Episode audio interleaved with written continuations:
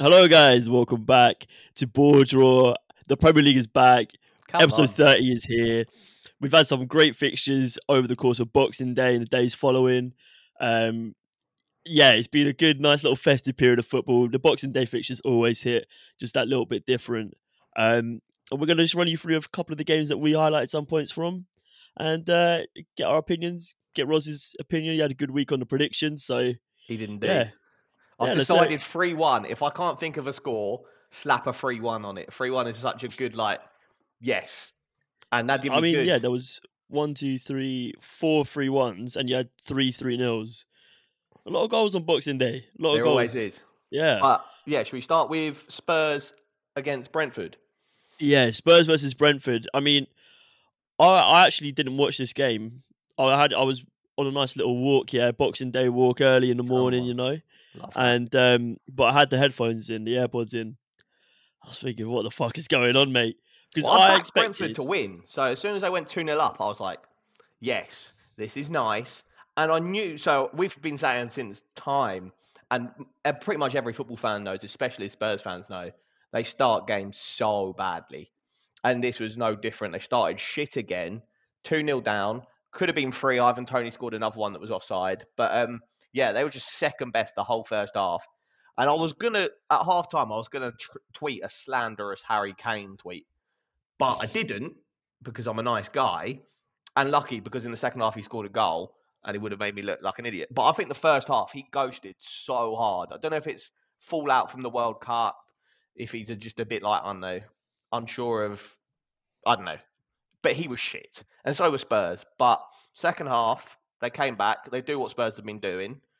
I think once they lose kind of any care in the game and they're like, fuck me, all we need to do is attack. When they don't have to think about it too hard, they do all right. And that was like this game. Yeah, no, I agree. I mean, for me, looking at Brentford, they had the last result before the World Cup break was that massive win against Man City. Yeah. Which was, I think, a bit of a surprise because before that, I think they had started to see a bit of a slump. They had a couple of draws in a row, and they drew against Forest, Wolves, so teams that they hoped to be beaten, and then they got absolutely battered by Villa 4-0, didn't they? Yeah. So they hadn't had a decent one even before that 0-0 versus Chelsea, which is a good result. They beat Brighton. Then they got battered 5-1 by Newcastle, and then drew 0-0 against Bournemouth. So they weren't on the best run of form. Yeah, they've been a bit all over the place. But against big teams, they're hard to beat. Yeah, and that's what I was going to say. Apart from really, they lost 5-1 and 4-0 to Villa and Newcastle. But apart from that, they are hard to beat. They don't really sort of capitulate until they which. I was surprised to see them do against Spurs, especially... Yeah, and I saw an interesting stat that apparently when they're winning at half-time, they've never lost a game or never dropped the 3 points, actually. So not even drawn a game.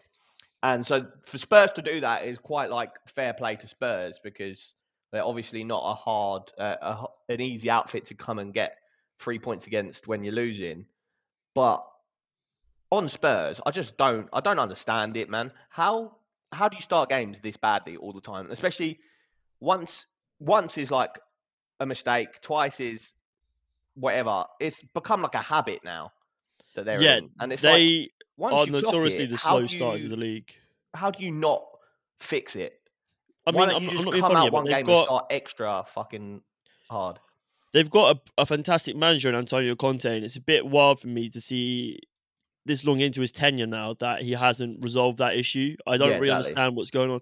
I think Bissouma had a bit of a horror game in this one. And it's that Spurs midfield, and we've said it since the beginning of the pod.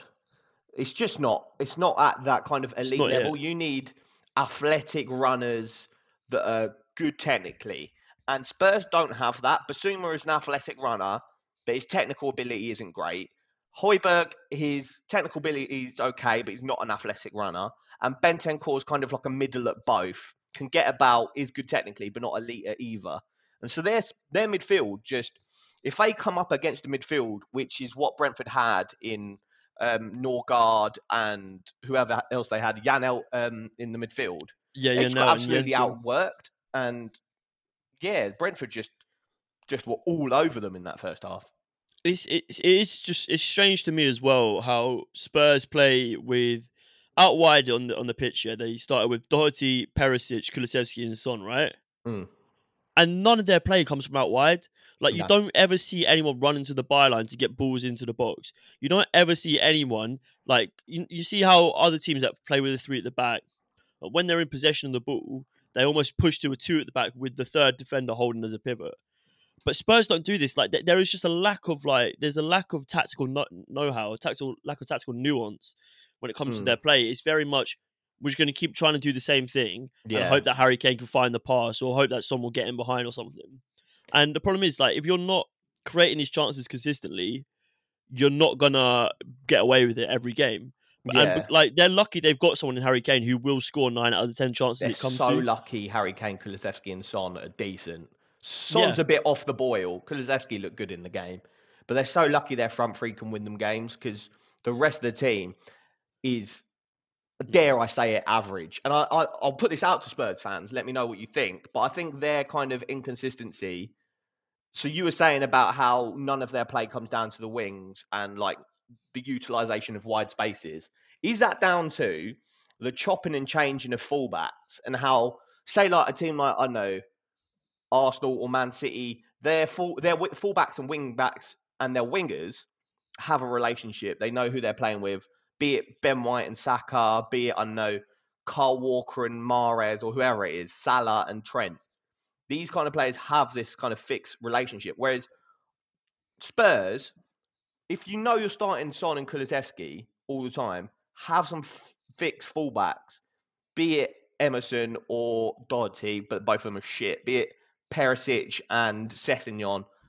I think chopping and changing doesn't allow you to build this relationship with your partner on your side. And then that doesn't allow, like, Perisic to feel comfortable enough to push forward, or Doherty to feel comfortable enough to push forward, because there's no kind of cohesion with the person that's in front of them. So I think something needs to happen there. They need to get back in the market, get some decent fullbacks. And then also, I don't think their centre-backs are technically and tactically smart enough to do the kind of thing you're saying, where, like, two of them cover, one of them steps forward. I think there as well, they just haven't got elite players. And it's just holding them back, I think. And, like, a lot of Conte's success has been from being defensively solid and then being able to, you know, take your chances further on the pitch. There, yeah. But they are constantly going behind in games. Yeah. And I don't know whether this formation is it for them. Like, if you look at the best teams in the world, yeah, you're looking at Barcelona, you're looking at Real Madrid, Liverpool, City, Arsenal now. Like, on. No, I'm not even funny, but, like, they all fall back to a 4-3-3 of some sort, whether they have a diamond in the middle, whether it's an asymmetrical 4-3-3, so they overload one side of the pitch. That's what works. And I mean, Spurs have fantastic wingers in the likes of Kulusevski, Son, even Perisic. You've got the likes of Richarlison who can play out wide there. So I don't know if this 3-4-3 formation is utilising that sort of those players to their best ability. I feel like they would be better dropping back to a back four. You're having Doherty. You don't have to play a shit centre back. Then you don't have an extra shit centre back on the pitch. That's the thing. They're picking between Tanganga, Dyer, Longley, fucking Ben Davies. Yeah, man. Their formation is making them use another shit centre back. Why would you just not go a bit more attacking, get an extra midfielder in there, and then you stop having to use three shit centre backs? Exactly. And I feel like that switch instantly. Gives you more control in the middle of the pitch. You don't have to be conservative with a four at the back formation. Like that's not how it is. Like three at the back gives you a little bit extra defensive security whilst allowing you to play wide, but it's not working for them. So like, if the likes of Doherty isn't getting up enough, why don't you just like leave Perisic on the bench to the 60th minute, have someone else come into the middle of the pitch? You know, I mean, they've got the likes of Bentancur as well. Right, I know he wasn't in the squad, but if they get another midfielder in. Someone in the like the mold of a Fernandez or even a James Maddison would be fantastic signing for them. Yeah, give them a little bit more creativity, give them a bit more control in the middle of the pitch, and that will allow Kulusevski, Kane, Son to play higher up the pitch. And also, Kane's going to have someone in, like, whether they play an 8 role or a 10 role, the 8, like a bit more advanced 8, will allow him to have someone to like do some link up play with. But instead, 100%. He's got like 2 defensive midfielders basically in Højbjerg and Bissouma in the middle. And you're asking way too much from them in Bissouma and like Højbjerg, because you're asking them to do the defensive work and the kind of knitting the play together in the midfield and go forward. Whereas, like you said, if you play 3 in the middle, you leave Bissouma to do his defensive work because that is what he's good at. Defensive work. Just leave him to do that. Sweep up, yeah. Have Bentancur kind of knitting the middle, and then, like you said, if you get a James Maddison or someone of that like in, you allow Bentancur and James Maddison or whoever it be to kind of work on the attacking play, and that's a nice fluid midfield that do everything you want. But instead, you're shoehorning 2 midfielders in that can't do everything, and you're playing with 3 centre backs that are all shit. So might as well scrap that completely. Yeah, no, I 100% agree. I think Spurs. If you want, me and Roz will go down to Tottenham Hotspur Stadium and we'll start getting this. Roz is going to go against his beloved Arsenal just for you. I'll just rock up in my Arsenal jumper. Like. But inside job. No, I think there are problems for Spurs, and the run of fixtures they've got coming up aren't particularly great. So I think they need to start getting points, because if they keep starting off games shit, especially with the games coming, and we're going to talk about it later when we do our predictions. Games are coming thick and fast in this like next week or 2. And if you don't pick up any points in this next like 3 or 4 games, you're going to be falling out of contention pretty quickly. Especially with the likes of Chelsea and Liverpool picking up form and Man United. Catch up. Yeah, Man United. Yeah. So there's time Spurs in the next about. Spurs have got Villa at home, which you'd probably expect them to win, but you know Unai Emery's a good manager. And Villa look good against Liverpool. We're not talking about them in this episode, but they did look all right against Liverpool. Yeah, they weren't bad, and I think Liverpool were just had a bit too much firepower for them. Yeah, exactly. But yeah, and then they got Palace away, which I think Palace have fallen off quite hard. They have. And I think Palace could be a bit of a nervy end to the season for them. But then coming up, they've got a double like header. They've got Arsenal at home, which is going to be massive. Then they've got Man City away. Then they've got another London derby at Fulham away, and then they've got Man City at home again. Fucking hell! Yeah, it's not looking good, bruv. And then even after that, you've got Leicester, who are a bit of an unknown entity at the minute, because some games they look electric and some games they look shit. Mm. And then they've got West Ham, which is obviously another massive London derby.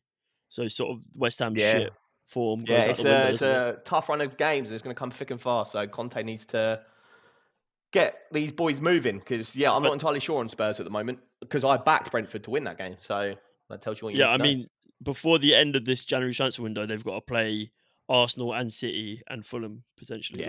Yeah, so there is stuff to get done, and the answers aren't obvious as much as we can sit there and discuss from an outside perspective. There's probably reasons why Antonio Conte's staying the way he is. I think maybe it's all down to, like you said, he is a free at the back manager. That is kind of his style. So it's hard if you're that manager to deviate from that, even if the players aren't good enough to facilitate it. Yeah. But I mean, the thing is, like Conte needs to move or move his style, or the players need to step up. Or have Spurs invested too much within Conte at the minute? Bringing the likes of Kulusevski on a permanent, bringing the likes of Richarlison. Bentancur, all these fucking fullbacks. Have they invested a little bit too much into the Antonio Conte style for him to move on at this time? Yeah, that's a good shout as well. It's like one of those things, because he hasn't tied down a new contract. Are they kind of holding off in the January transfer market? Oh, look who it is. It's the boy. He's had a trim. But it's that kind of thing where like they're probably like a little bit iffy in the transfer market now, because they don't know if Conte's going to be there in the summer. And they don't want to get in loads of players that aren't going to be his players come summer if he moves on. And a lot of places that Conte's gone, he's been sort of a short-term solution. Exactly. He brings a little bit of success. And he's not a project manager the like of like Graham Potter or someone like that. Yeah. Jurgen Klopp, he will perhaps generate short-term success, but he tends to leave clubs a little bit more bloated than... 100%. That is classic Conte, over-influx of players that sort of will do a job for a season. Yeah. You look at the likes of Perisic, someone like that, who very Conte player, but is it sort of worth... your future, like your long-term success for a bit of short-term success. Yeah, it's a wobbly time at the moment for Spurs, I think. But yeah, I mean, it is going to be interesting. It's going to be interesting for sure. I mean, the other thing is I've seen a couple people on the timeline shouting for Conte out and Poch back in. And Poch back in, because he's on the market, isn't he? Interesting. But that just seems to me like you're just going in circles at that point. Yeah. But I don't know if it'd be worse, to be honest. I don't know if it'd be worse, because a lot of Spurs fans were quite happy with Conte's shit football, because it's not appealing to watch. It's not so entertaining. Bad. And I think he was getting results. Like, for Spurs, it's hard probably watching how shit the football is, not getting results, and then watching their closest rivals play like probably the best football in the league and top of the league. So it's probably like a hard time at Spurs. But I think there was a stat like when Conte first came in, for the rest of that season, no one picked up Spurs more points than Spurs. Yeah. And second suddenly, half, like now, teams have sort of figured out how to play against them. And it's sort of reminiscent of the World Cup to me. Like, you're seeing a lot of teams playing very, like, defensive football. So you're talking about, like, when Saudi Arabia beat Argentina, like, these teams that shouldn't be beating Argentina, they were going out and they were pressing them high and they were sort of attacking them a bit, like, more ferociously than perhaps they would expect. And maybe teams coming out doing this to Spurs, knowing they're slow starters, you know, Brentford 2-0 up within no time and suddenly Spurs on the back foot again. And they're just lucky they've got the quality in the likes of Kane and Son and, you know, Kulusevski, players like that to get them through these sort of dead games. But yeah, no, interesting time for Spurs. I don't know if Conte will still be there come the end of February. I don't know. I think it's going to be a wobbly rest of the season for Spurs. Definitely. And you love to see it. Yeah, from a team that's on the ropes a little bit in Spurs to a team that is absolutely soaring, mate. Bloody Toons. The Toons, mate. They are on a different level right now. They were unbelievable against Leicester. So good. And pre-game, Newcastle, so they had quite a fair amount of players out. No Wilson, I think he's got an illness. No Isaac, I think he's back soon, but he's still got an injury. No St. Maximan. So you kind of look at that game, Leicester go into it pretty much full fitness minus James Maddison. And you're thinking, this could be tight affair. Leicester, pre the World Cup break, has started getting a few points on the board. But no, first 10 minutes and fucking Chris Wood and Newcastle are peppering Leicester. They look so good.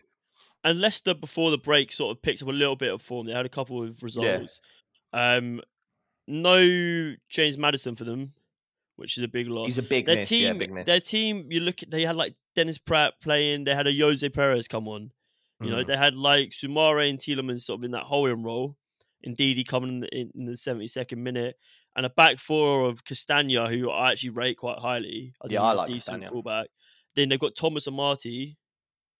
Amati is probably the worst centre back in the Premier League. Well, he's not even a centre back. He was a defensive. And he's not even a centre back. Yeah, exactly. They've got Fej, who I'm not sure about, and they've got Luke Thomas as well, who he's an academy graduate, I think, from Leicester. Yeah, but he's not at the quality of. I don't think he's a pro. I think he might be like a decent Championship left back, but I don't think he's that good. And that's how I feel about Danny Ward in goal as well. He's not Premier League quality for me, I don't think. But then you look at their bench, and they've got Sionchu, Jamie Vardy, who's just way past it. Yeah, Mark Albrighton, who's been there since. They've like formed a club. Years, Got Ian Nacho on the bench, who I don't really know what's happened. I think if you're not playing Maddison, be it him injured or you're not playing him, you've got to start a duo of Daka and Ian Nacho for me, because that's a scary front too. And you just, in my opinion, just get all your best players on the pitch. Even if they're not in form, get them on. Ian Nacho is probably the best striker they've got at the club. Yeah, I agree. And it's like, I think he needs a consistent run of games to get going. And you saw that last season or the season before, where he got a run of games and he was scoring pretty much every single game. Yeah, I agree. And then they've got the likes of Vestergaard, Nampalis Mendy, Ndidi, Iverson. Like their squad is so subpar. It's not even a joke. Like they used to have like a collection of players that would get them through games that were always a little bit too good for Leicester. But they've like gradually lost, be it like transfers out or injury. They've gradually lost all their, they've just lost all their gems. And now, like you said, their squad is very poor, and they haven't gone and like recruited from a lack of like recruitment now. So you like look at teams like Brighton and Brentford, and it's not good enough. I mean, they lost. They got Fajan as like as a replacement for Fana, like on that last day. Yeah. I think it was. They also signed Vestergaard, who was actually decent out Southampton. That was, I think, was that in the summer transfer window? Nah, the winter before, I think. Was the winter before. But yeah, I mean, they haven't replaced quality with quality. Not at all. This has got to be Jamie Vardy's last season, to be honest. Yeah, Vardy's going to be heading out. Tielemans, his contract ends at the end of the season, so he's going on free. So James Maddison will probably get snapped up in the summer. So it's a big, scary time. We were saying scary time for Spurs, but it's an even scarier time for Leicester. Because arguably their three best players of like the last couple of seasons in Maddison, Vardy and Tielemans, they're all going to be gone in the summer, pretty much. 100%. And if they don't recruit, they might not even be in the league. And they'll have big players on big wages in the Championship, which never works. So scary time. And then if Brendan Rodgers leaves, could be even bigger problem. So I don't know. It's a scary time for Leicester, I think. I think this is the season that they've got to pray there's three teams worse than them in the league. Mm. And then they've got to, in the summer, just restart the whole project. Get rid of everyone. Young players. They're not going to get any money for Tielemans, but they'll get, send Vardy on his way to Celtic or something. They've just got to hope Maddison brings in like 70 mil, Cashing on Maddison, cashing on Barnes maybe. Yeah, and then, that's a shout. Reinvest that somewhere else. I think maybe they can get some money for Daka and Iheanacho. Yeah, maybe fucking Castagna. Yeah, they've got to ship out their best players, overpaid players, and get money in and lower the wage budget, lower the age profile, because the age profile is quite high, and just kind of, start from scratch again. Kind of like what Southampton are doing. But hopefully Leicester, they should have more pull than Southampton. I agree, and offer a bit more money. So, kind of do what Southampton are doing and getting like young, hungry players in at lower wage, but hopefully, I think they've got to scout sort of the lower leagues, maybe look at players in the Championship, look abroad and get some of those players in, like they sort of did with the likes of Mahrez and Kante and players. Get them in and look for sort of longer term success and most likely get a new manager in, maybe. Someone a bit more exciting than Brendan Rodgers. I think his time's run his course. Yeah, I think he probably wants a change as well. Like, he was competing for Champions League places, Europa League places. He won them the FA Cup. So the fact that they're like in and around a relegation battle, one of them is got to bite the bullet. Either he's got to leave and be like, I want a new project. Because he's done his time at Leicester, really. He's got them to an elite level and they're dropping now. And get a new manager in they make the decision and they say, we're going to start a new direction with a new manager, kind of like what Chelsea did, getting rid of Tuchel, just say we've got a completely new project in mind. Even though Tuchel and Brendan Rodgers have brought us success, they're not the people that are going to take us forward in this new direction, and get a new person in that will. You look throughout the history of football, success is very temporary, and it's very rare that managers will continue to see success at the same club for long stints of time because, teams adapt and they learn how to play against you. Like, you're sort of, I think it is time for Rodgers to go. Yeah, I think I think it might be time to for Leicester to revamp their identity a bit. Because for a couple of seasons, they were hitting up there with the big boys, but those days are past now. Yeah, and if they try and hold on to those old days for too long, it's going to bite them in the arse, and they're going to be really, really sorry for it. So, but on the other hand, they've got bloody Newcastle, mate. Fucking, I'm running out of words to. They're so good. Eddie Howe is elite. He's proved he's an elite manager. I think he was at Bournemouth for ages, and then he lost his job, and then didn't get a new job for a while, and everybody was thinking, oh, why is he not got a new project? He was linked with Celtic for a while. He was linked all over the gaff, and either he didn't get himself the job, or people weren't sold on him. And I think when he got hired by Newcastle, I think a lot of people were probably thinking too much, or kind of like they'll get him in for a bit, let him kind of start the project. And then when we're hitting around kind of Europa League places, we'll sack him off and get in like a Europa League, Champions League manager. But he's proved like immediately that he is smart enough in the big games to take on like the big six teams and come out with results, and smart enough to build kind of an identity and a project. So I don't know. I think a lot of people probably expected the base level from Eddie Howe, and he's, yeah, punching with the big boys. Yeah, so from their 3-0 win over Leicester, yeah, Newcastle now sit 8 points above Liverpool, and they are 9 points above Chelsea, okay? Mm.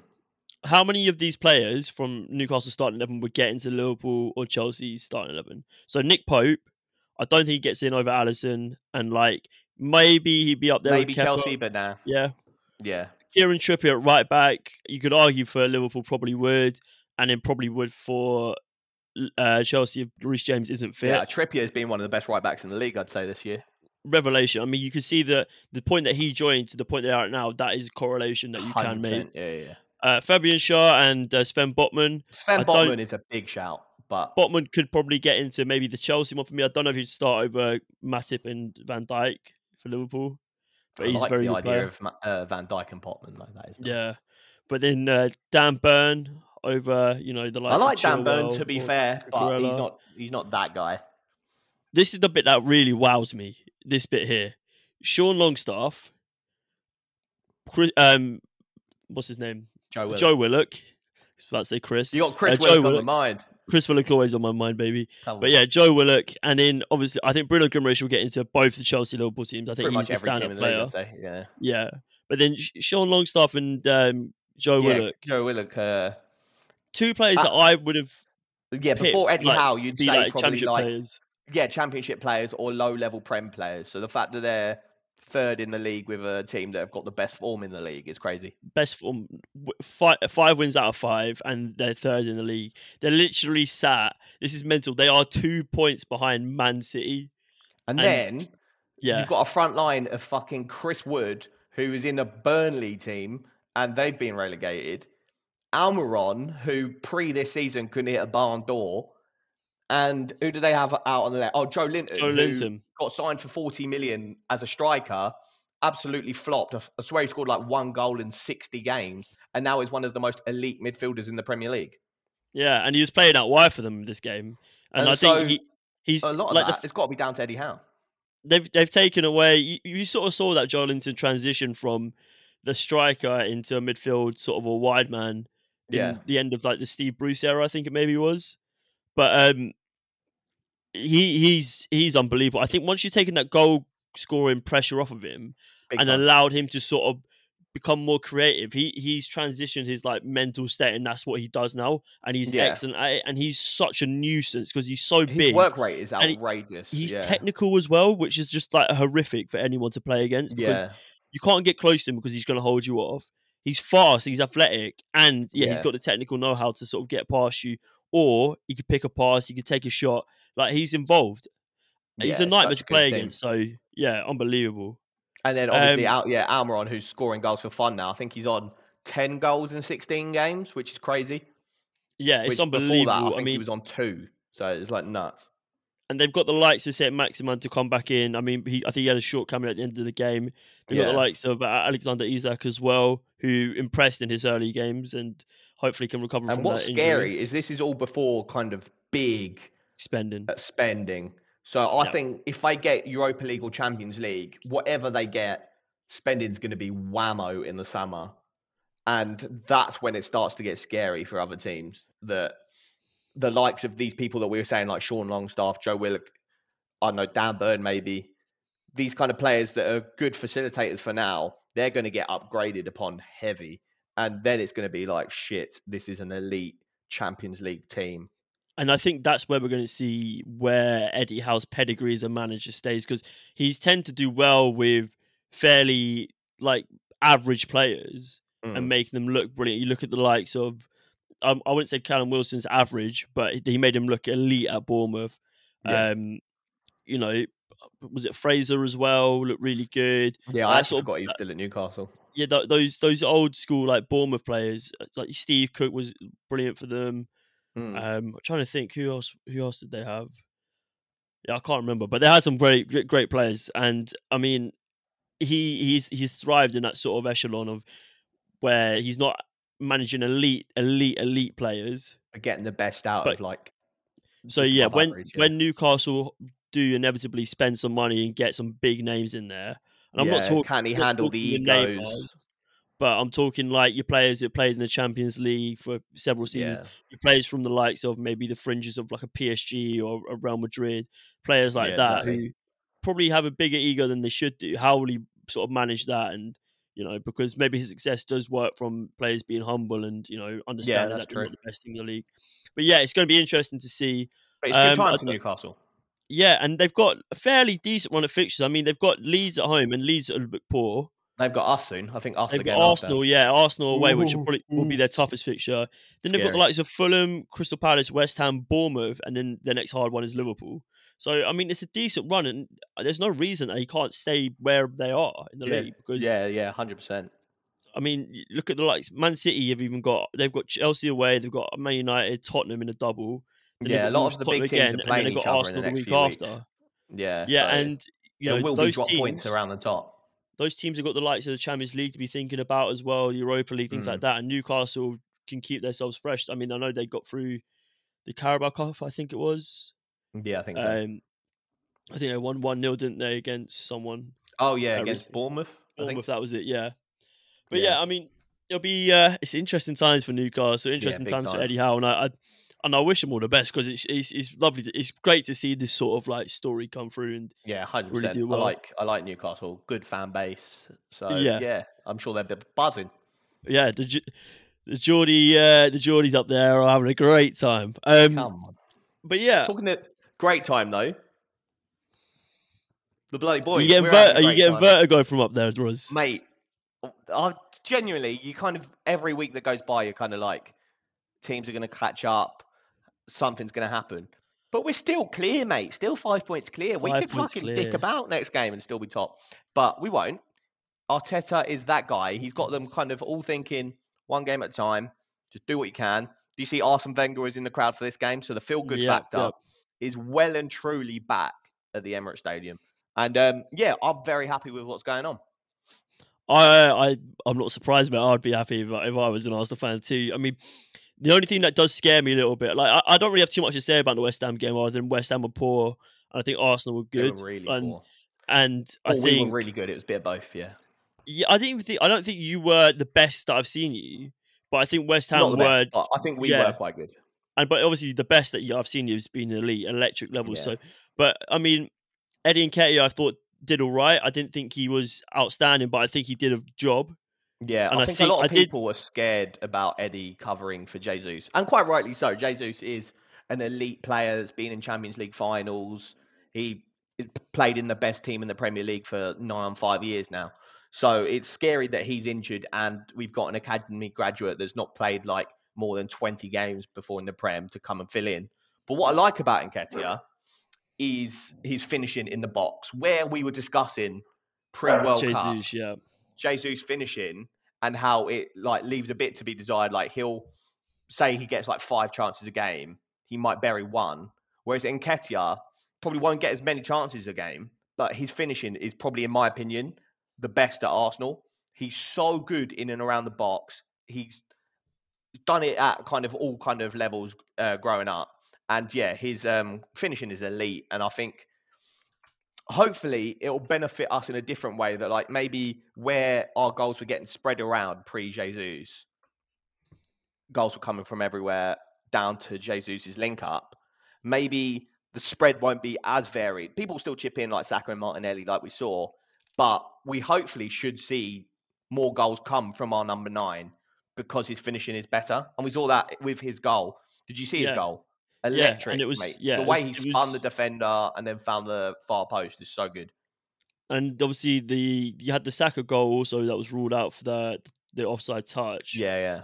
Which was quite unlucky, but that was really good link-up play between himself and Saka as well. Yeah, I think he actually did a very good job of holding up the ball and getting involved in the play, which I think is what you're sort of asking from him in to like filling in his role that Jesus does like facilitate usually. Yeah. But yeah, I mean, the only thing is for me is I think you do need another striker in January. Someone maybe a little bit different to a Jesus and Nketiah in the sense that he's more of like maybe more of a target man, brute force sort of. It gives you that option to break down a team that you're struggling against. You know, I mean, if it's not working, it's not clicking, you can't find that through ball. But I think with the likes of Martinelli, Odegaard, Saka behind, even Xhaka as well, that they chip in, you know, so many goals that you don't really need that out-and-out goal-scoring striker so much. But yeah, I mean, you've been linked with Mudryk as well. Yeah, I think that is going to get over the line. Yeah, I think he posted on Instagram, didn't he, that he's watching the game and stuff. He's been begging it, yeah. So yeah, that'd be a nice little switch. He reminds me of like a young Leroy Sané. And so yeah, I like the idea of him kind of filling the left wing, maybe moving Martinelli down the middle or something like that. But I think Martinelli's, I can't see a way that Martinelli gets moved out. I think he might, he's might be outshining Foden for me this season. Martinelli's sick. Yeah, no, he's unbelievable. Like, I it's very close between him and Saka. For me, I don't really know who I prefer out of them. Yeah, they're both my star boys. It's crazy. They're unbelievable. And then even Odegaard in the middle, he like for his age, he's so composed. Let's talk about Martin Odegaard. Yeah, captain of Arsenal, who are top of the Premier League. Martin Odegaard's 22 years old, I think, or 23. He's done the rounds at Real Madrid and like loans all over the place. He was that kind of star prodigy. We signed him for 30 million.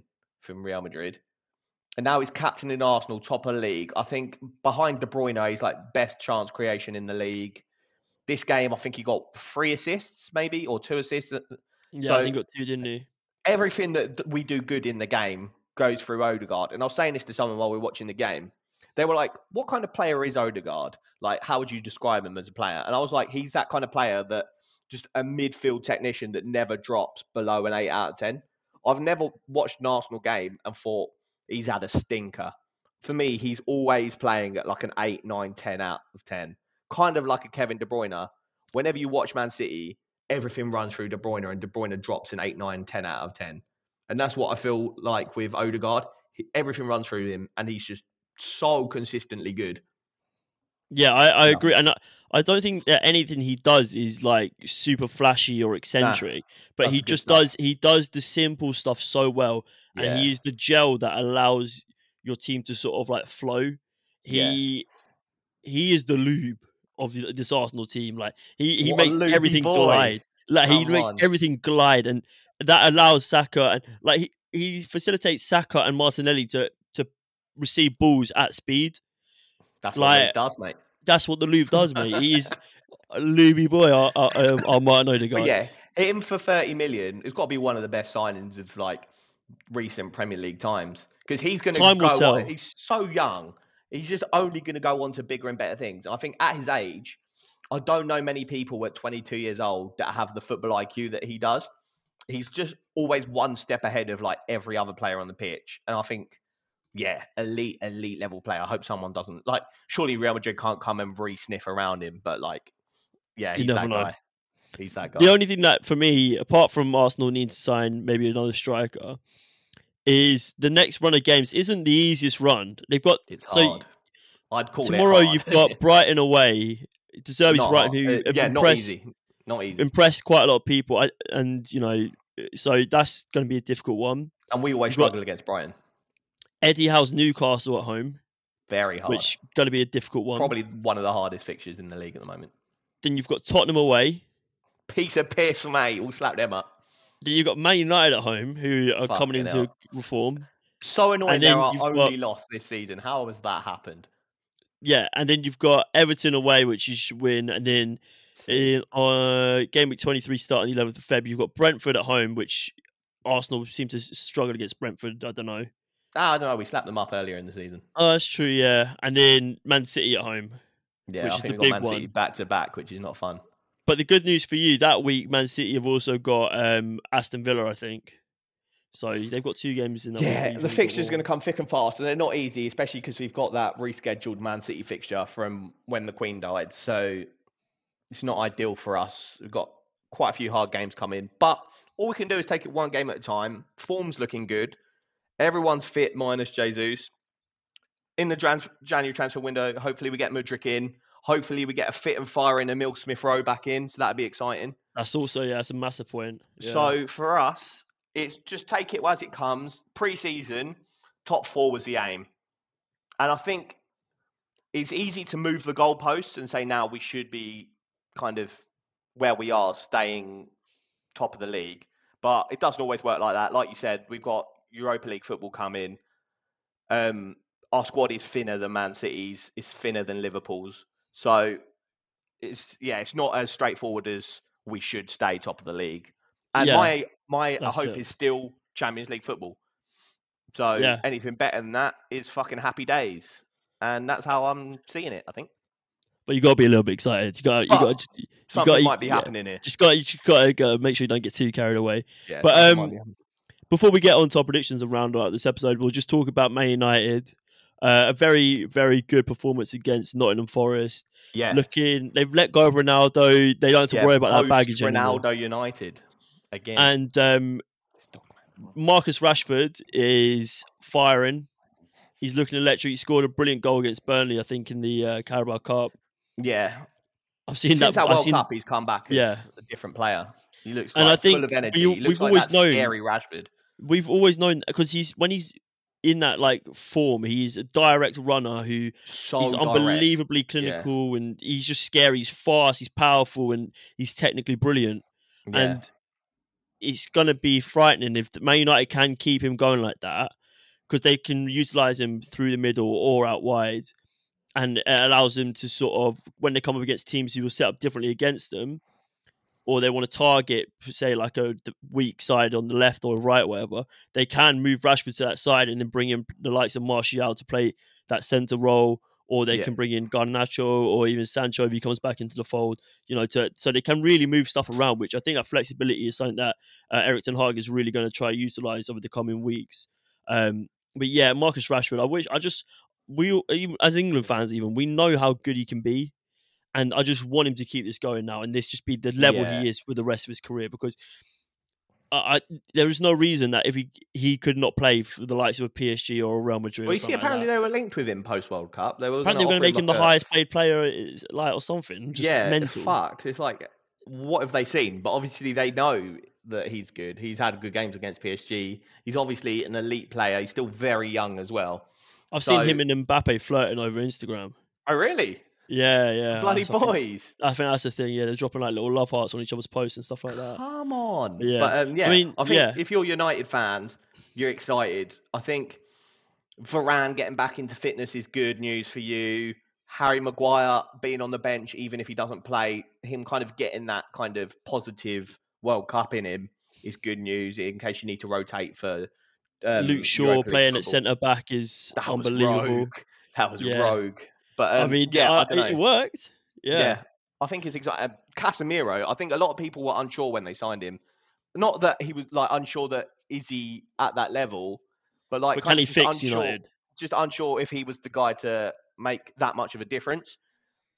Sorry, dog is getting on my tits. But he has solidified that defense so much. And that midfield so much, and just allowed everyone around him to go and do their things without worrying shit, like we're leaving space, the defence are kind of open, because he just covers so much ground and makes the smart decisions all the time. I think he's probably the best DM in the league, I'd say. No, he's definitely the best DM in the league, especially at this minute. It is scary. I think this United side have taken points off of Arsenal. And Liverpool. Liverpool, yep. They beat Spurs as well. I can't quite remember. Draw? Was it? I don't know. I was going to say it's 2-2, but I can't remember. But they've got in the next 5 games though, they've got to play Man City and Arsenal. So they haven't got the easiest sort of run coming up. But the table now, if we sort of have a look at the Premier League as a whole, it's pan over. You've got Southampton sitting bottom, with Forest and Wolves a point above. Obviously, Wolves getting their first win under Union Lopetegui. Then they've got Everton, West Ham, both sitting on 14 points, which Everton's start to the season, that's disappointing. Yeah. And West Ham, you would not have expected him to be down there. Then you've got the likes of Leeds, who have come. I've seen someone tweet earlier that they've gone from being an exciting mediocre team to being a boring mediocre team under Jesse Marsh. I think it's very true. Then they've got Bournemouth, who's probably surprising people. Yeah. They're not on the greatest run of form. They've got 4 losses in the last 5, but I think they will scrape points. I think they will end up getting relegated, but I think the season might just be a bit too long for them. But you never know. Yeah, I don't know. I think they've probably collected a decent amount of points for where they are at the moment. Between 12 and 20, you've got 6 points. 3 teams worse than Bournemouth pretty easily, I think. Yeah, and so it's all still to play for. I know that's obvious to say because we're only 16 games into the season or whatever. Yeah. But this sort of January, February period is where the games come really thick and fast. And there's going to be a lot of movement all around the table. I mean, we've got, looking at the top end of the table, got Arsenal 40 points, and then you've got City 35, Newcastle 33, and then that sort of like weird area where you've got Tottenham, Man United, Liverpool, Brighton, Chelsea with 6 points between them. Mm. We're going to see a lot of movement in that. I think we might see potentially Spurs drop out. I think Liverpool and United are going to continue to kick on from where they are. Yeah, I'm still not sure about Chelsea for that last top 4 spot for me. I'm still not sure about Chelsea. Yeah, neither am I. But yeah, I mean, you see, Reece James gone down injured again. He was like, yeah, he's pretty much at this point in time their only attacking outlet, and he's gone down injured again, and it looks like for at least a month. So I'm gutted for him because I know everyone knows how good he can be. Yeah, and like you don't want to see a player like sort of lose what they could be because of an injury. Like we know he's not the finished article yet, but if he gets any better, he's going to be scary for any team to play against. And you'd rather always have him on your team. And he could go on to be a better right back than Trent, or he goes on to be like one of the best right backs in the world. He probably already is when he's fit. But you know, hopefully he can recover from that and put that all behind him. But it's going to be a tight one. Do you think Newcastle have what it takes to stay in that? I think so. I think they look good. I think the fact that they've got no European football helps. I think the players have all brought into Eddie Howe's ideas. I think it's looking good for Newcastle. And like I said, I think it's my top 3 at the moment are Arsenal, City, Newcastle, and then I think it's between Liverpool and Man United for that 4th spot. Yeah, it's gonna be interesting. I mean, United can go 4th if they. Because they've got a game in hand, haven't they, against, I can't remember who the game in hand is, but they do have a game in hand. And so Liverpool win their game in hand as well. They've got 2 points behind Spurs. So it is all still to play for. Yeah, big time. But yeah, the games, like you say, in January, February, they just start piling on. I think what Chelsea have got going for them is they've got an owner, from the news that I'm seeing, that is not afraid to splash the cash. I think they've been linked with Enzo Fernandez now. I think they're linked with Benoit Badiashile as a defender. So fucking who knows what Chelsea team will look like at the end of the January transfer window. They could get a whole new starting 11 in. Yeah, no, it's going to be... Oh, man, it's exciting. And like you say, we've got the mix of the January transfer window coming up as well.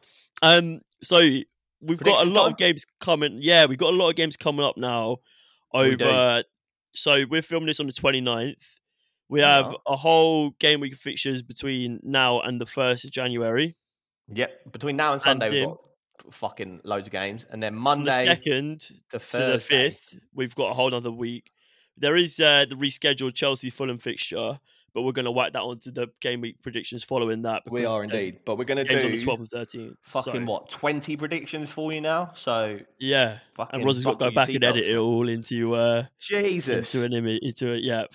I don't know, but you got to do a two-part. Oh, yeah, it'll be a two-bosher. Yeah. Right. Shall we quickly bosh through these then? Luke, West Ham, Brentford, what are you saying? West Ham, poor. Brentford, decent. I just feel like West Ham's luck's got to turn at some point. Yeah. I think this might be a 1-1 draw. 1-1 draw. I like that shout. I think the West Ham have looked so poor recently, and I think Brentford will be a bit annoyed about dropping points against Spurs. I think I can see a draw as well. I'm going to go for a 2-2 draw, though. All right. Liverpool, Leicester. I fancy Liverpool to absolutely smash Leicester. Yeah, it could be ropes for Leicester. I might go for a 4-0. 4-0. I was going to go 5, but I might go 4. I like the idea of Liverpool conceding at the moment. They're like Spurs in the sense that every game, no matter if they play well or badly, their defence seems to just let in at least a chance. And so I can see Leicester scoring one, but I can see Leicester shipping a bunch. I'm going to go 4-1 Leicester, 4-1 Liverpool. Sorry for your bands. Ooh. Exactly. Moving on to Saturday, early kickoff. We've got Wolves versus Man United, which is quite an interesting one because Man United are looking very good. Wolves a bit of an unknown quantity in the like in good result against Everton to get the last minute winner. Yeah, it might take a little bit of time though under Julian Lopetegui to get going. I think so. So I'm probably going to go for a Man United win. I'm going to go for a 2-0 Man United. I think. I like that. I'm going to go for 1-0 Man United. I think Wolves are going to nice close affair. Wolves are going to dominate the game, but I think Man United's quality in the final third will be too much. Think Wolves will dominate the game? Interesting. Yeah, I think they will. I think they've got the team to dominate games. Oh, definitely the Portuguese contingent. You got Bournemouth, who are a bit out form against another team who are out forming Crystal Palace. For me, Crystal Palace, I don't know what's going on. They've got such good attacking players. Yeah, it's fallen off. But they just can't seem to like get it going. I mean, when you've got a team with the likes of Zaha, Eze and Elise sitting behind a striker, whether it be Mateta or Edouard or, you know, whoever, IU, they should be getting more goals than they are. And yeah, I think they're a little bit reserved. And after you see the likes of Eze and Elise a bit too deep, and their only sort of outlet is that Anderson ball to Zaha, which if they get a player blocking that off, like they don't really produce anything. So it's going to be interesting. I think I might go for a 1-0 Palace. 1-0 Palace. Interesting. Yeah. I think it's going to be a tight game. I'm going to go 1-1. 1-1? I think. Yep. Fulham, Southampton. I fancy Fulham to do the biz. Same. I'm going to go for a 3-2 Fulham. 3-2. That's a good game. Fancy goals like on this. Yeah, fancy goals. I think Nathan Jones will get ratted out again. Talking of goals, Man City at home to Everton. That is a goal fest if I've ever seen one. 9? Yeah, I'm going to go 4-0. I might go 5. 5, yeah. I'll back it. There's going to be goals for sure in that game. Get your overs bet on. Newcastle versus Leeds. To be fair. It's going to be a really good game. I think this might be a 3... I don't know, actually. I think it's going to be a tight one. I think this might be a 2-1 Newcastle. I'm going to go 2-0 Newcastle. Okay. Big old boys. Yeah, Brighton versus Arsenal. De Zerbi's Brighton versus Arsenal. I don't know about De Zerbi's Brighton. I think they look really good at times, but the results haven't always been the best. I feel like they either batter a team or they'll get battered. And what's it going to be, Ruz? I'm hoping we batter them. I'm going 2-0 Arsenal. That's not a battering, but I'm going 2-0 Arsenal. I'm going for a 2-2 draw. Oh, I'd hate it, but I'd probably take it. Yeah, I'm going for a 2-2 draw. And then on Sunday, we've got Spurs versus Villa. Two teams that don't play great football. Yeah, a bit stinker. I'm going to go for, I think, maybe a 2-0 Spurs. Yeah, it's not great, is it? I see Spurs just kind of getting a win just to kind of take the pressure off of them from the media. And then everybody forgets how shit they've been for a couple more weeks. They get a couple more stinkers in. Get another result that kind of squashes and the cycle continues. And yeah, but like you said, I think they just get like an easy maybe 1-0, 2-0. I'm going to go 1-0 Spurs, I think. And then rounding out that game week, we've got Forest versus Chelsea. I think Chelsea might be coming into a little bit of form. I think Forest I don't know what their plan is. They spent way too much money, bought in too many players. And I think I'm going to go for an upset though. I'm going to go Forest 2-1. Are you? I'm going to go for a 1-0 Chelsea. Boring. Okay. Not an upset, mate. Right. Week 19. Yeah. So we've got... Straight after. Kicking off with Brentford, Liverpool. This could be a really interesting game. Yeah, it's always a good game when these two play each other. Was it last season where it was like 4-3 or something like that? Or something 3-3, yeah. That was a mental game. Brentford at home. I think Liverpool are going to keep their form up. I think they might go on a little bit of a run. I'm going to go for a 2-0 Liverpool. We might see Cody Gakpo on the pitch. They've just signed for 40 milli under the noses of Man United. But yeah, I think it's a Liverpool win. I'm going to go 3-1 Liverpool. 3-1 Liverpool. And then Tuesday night, a big game at the Emirates. You've got Arsenal, Newcastle. You want to fire away with this one, or should I take the reins? I'm scared, Luke. I'm scared. I think at the Emirates, I think if it was at St. James's Park, it could be a tough... Well, it's going to be a tough night anyway, but a tough night at St. James's Park. But the Emirates, I would never not back us to catch the dub. So I'm going to go 2-1 Arsenal. Yeah, I'm going to join you. I think we're going to go for 2-1 as well. Nice. I think Arsenal might... Yeah, I don't know. Someone's run's got to end. Yeah. You know, we got the Toffees versus Brighton, and 2-1 Brighton. Yeah, I see Brighton smashing them, if I'm honest. Unless... I think the thing that's hard with when you do fixtures... the state of this dog, man. Where you do fixtures when there's like a week after. Yeah, you don't know injuries or what's happening. But I think Brighton slap them. I'm going to go 2-0 Brighton. 2-0 Brighton. Leicester Fulham. I'm going to go for... I think I might go for a draw. I might go for a 1-1 draw. I haven't predicted any 0-0s yet, but I'm going to go for a 1-1 draw. I see... Oh, yeah, this is a draw, I think. It's going to be a hard one. I think maybe 2-2. Okay. Right, let's rattle through these because the lights are going down. Man United, Bournemouth. We've got... I'm going to keep Man United on their winning streak. I think so as well. I'm going to go for a 2-1 United. 2-0 United. And then Wednesday, I'm going to go for a 0-0. Yeah, it does have stinker written all over it, but I'm going to go 1-0 Southampton. Leeds, West Ham. I'm going to go for a 1-1 draw. 1-1 draw in Leeds, West Ham. I think West Ham might get on a bit of a run starting on this game. Don't know why. I can feel it. Or it could be the end of David Moyes. But yeah, I'm going to go 1-0 to West Ham. And then we've got Villa versus Wolves. Two relatively new managers in the Premier League. Yeah, boy. This might be a stinky little evening of football because I'm going to go for a 2-2 draw, I think. Yeah, all those games do look pretty shit on the Wednesday, don't they? Palace Spurs will be good. Aston Villa Wolves, what am I saying? Low scoring, I think. I'm going to go 1-0 Villa. Okay, interesting. And around that day out, we've got Palace versus Spurs. Could be a potentially interesting game if Palace will allow a bit more freedom against a pretty slow and non-dominant Spurs. Yeah. I might go for a 3-2 Spurs. Ooh. I'm going to back Palace. Okay. And it's got nothing to do with it being Spurs. Has quite a lot of it down to Spurs. But I don't think Spurs are that good. Palace haven't looked great. So it could be a stinker. I'm going to go 2-1 Palace. Okay. And then we've got a big one on Thursday night. We've got Chelsea versus Man City. Rounding out that game week for us anyway.